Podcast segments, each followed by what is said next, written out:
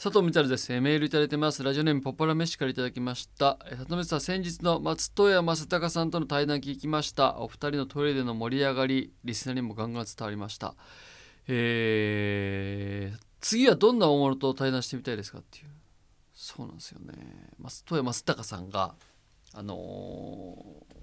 ーやっている番組に呼んでいただいて、で、トイレについて興味があるから来てほしいなんていうことであの呼んでいただいたんですけどもこれ本当に対談としてグッときて松任谷正隆さんがこれあのね、まあ、トイレに興味持ってると時点でそうなんですけど、まあ、自分でこんなことになっちゃうと本当にね天才松任谷正隆さんにこんなことになるんですけどなんかすごくねあのメンタル的にとか心情的にとか性格がね似てるとこが大きくあって。あの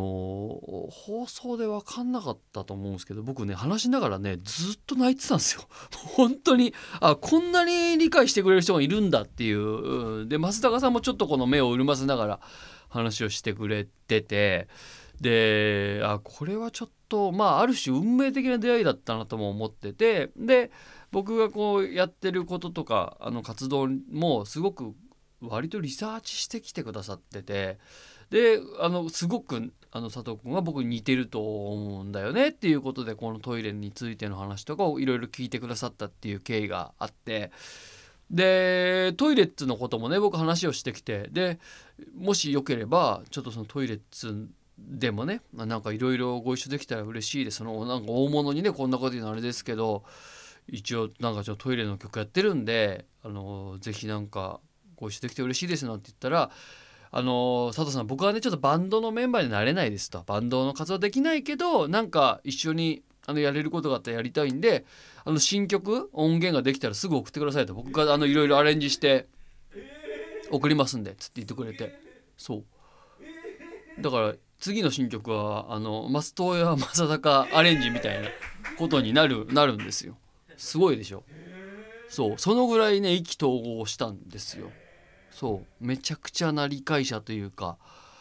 共感というかまあそのぐらい器のでかい人でもあるしなんていうかこう人間力のある懐の深い大きな方だっていうのは前提のもとなんだけどなおかつそのやっぱりこの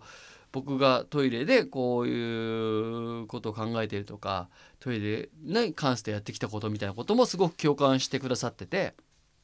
だからこそこうなんかあの話があったっていうのもあるんだけどだからそのトイレに関してもそんな感じであのもう全然何かあればいつでもやりますねみたいな感じであの話を進めてくださってて。でこのこの前2回目の放送終わってすぐでもう本当にね収録終わってもうどこからともなくもう連絡先交換しましょうって言ってすぐ交換したんですよ。そう。でそこからもう時々 LINE のやり取りをするような仲になってそう。でトイレツもね今度ライブがあるからあこれも放送の時終わってるか。で5月の20日とあと7月の10日かな。久々にちょっとやろうっていう感じになってで曲もちょっと新たに作ってまあコロナのね感じもあるけどまた小学校でライブしに行ったりとかやりましょうかなんてトイレツのメンバーとも喋ってて。で言っててさ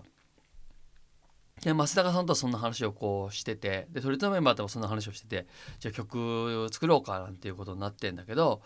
で松松高さんとこの LINE をしていく中でなんかじゃあちょっとお食事でも行きたいですねみたいな感じになってでじゃあちょっとまあまあ今なかなかねコロナの感じもあるからあの簡単にお誘いするのも申し訳ないのであのうちの妻もねあの人間人間はねこのだからこのねこの人間っていうもの自体が管楽器であるっていう話をすごくしてて、うん、ですごくこのトイレに関してもいろいろお話をしたいなんて言ってましたんで是非うちの妻も一緒にご飯行きましょうなんて言って LINE くれてて「ああそうかそうか全然あの奥様もいつかご挨拶させてください」とかってやり取りをしてて1時間後ぐらいにふと思ったんだけど奥さんユーミンなんだよね。いや俺俺だもう本当にすっかりただのトイレ仲間と LINE をしてるつもりでさうちの嫁が飯食いたいって言ってるんでみたいなさあ全然いつでも行きますよみたいなノリで返してたらさ俺俺ユーミンとユーミンとで松高さんいやユーミンやユーミンかって思うとちょっと緊張すんなって思っていや松高さんも大物だし緊張するんだけどこの前2時間ぐらいたっぷり仲良くなってるから多分もう緊張しないんですよ多分松高さんと喋る時普通にあの喋れると思うんだけどユーミンがいいのかって思うとちょっと緊張緊張するっていうか。うん、やっぱそのね僕はくるりめちゃくちゃ好きでくるりとユーミンのコラボみたいなのもずっと見てきたしね。それこそ、まあ、ユーミンさんの曲なんかめちゃくちゃ聴いて育ってるわけだからさ。だからそうかこの人ユーミンの夫なんだよなっていうのがすっごい不思議な なんだろうな。ナチュラルにやり取りしてたもののめっちゃ不思議だったな。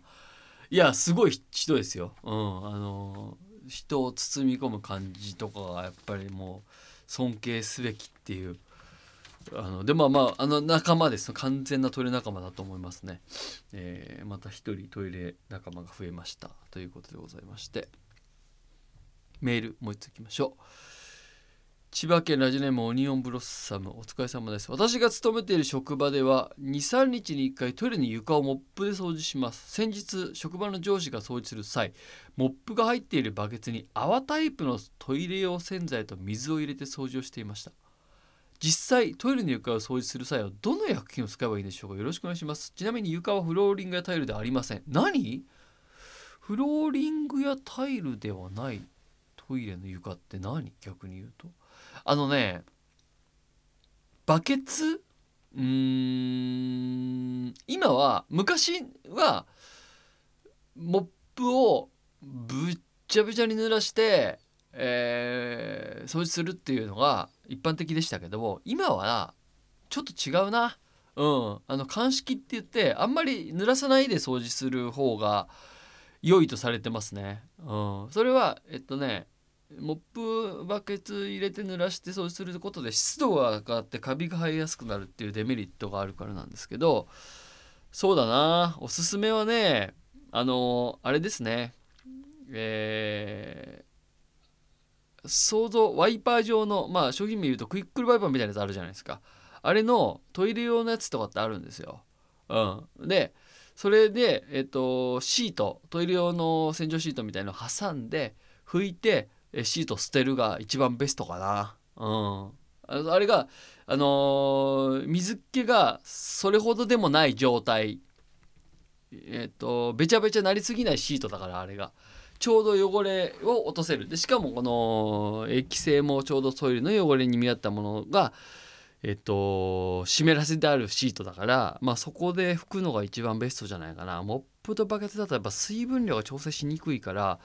カビ生やすいんですよね、えー、ちょっと気をつけていただきたいなっていうふうに思います、えー、ということでございまして。えー、じゃあ番組に参りましょうか。えー、里見さん臨休ゲスト、ゲスト、ゲスト、ゲスト、ゲスト、ゲスト。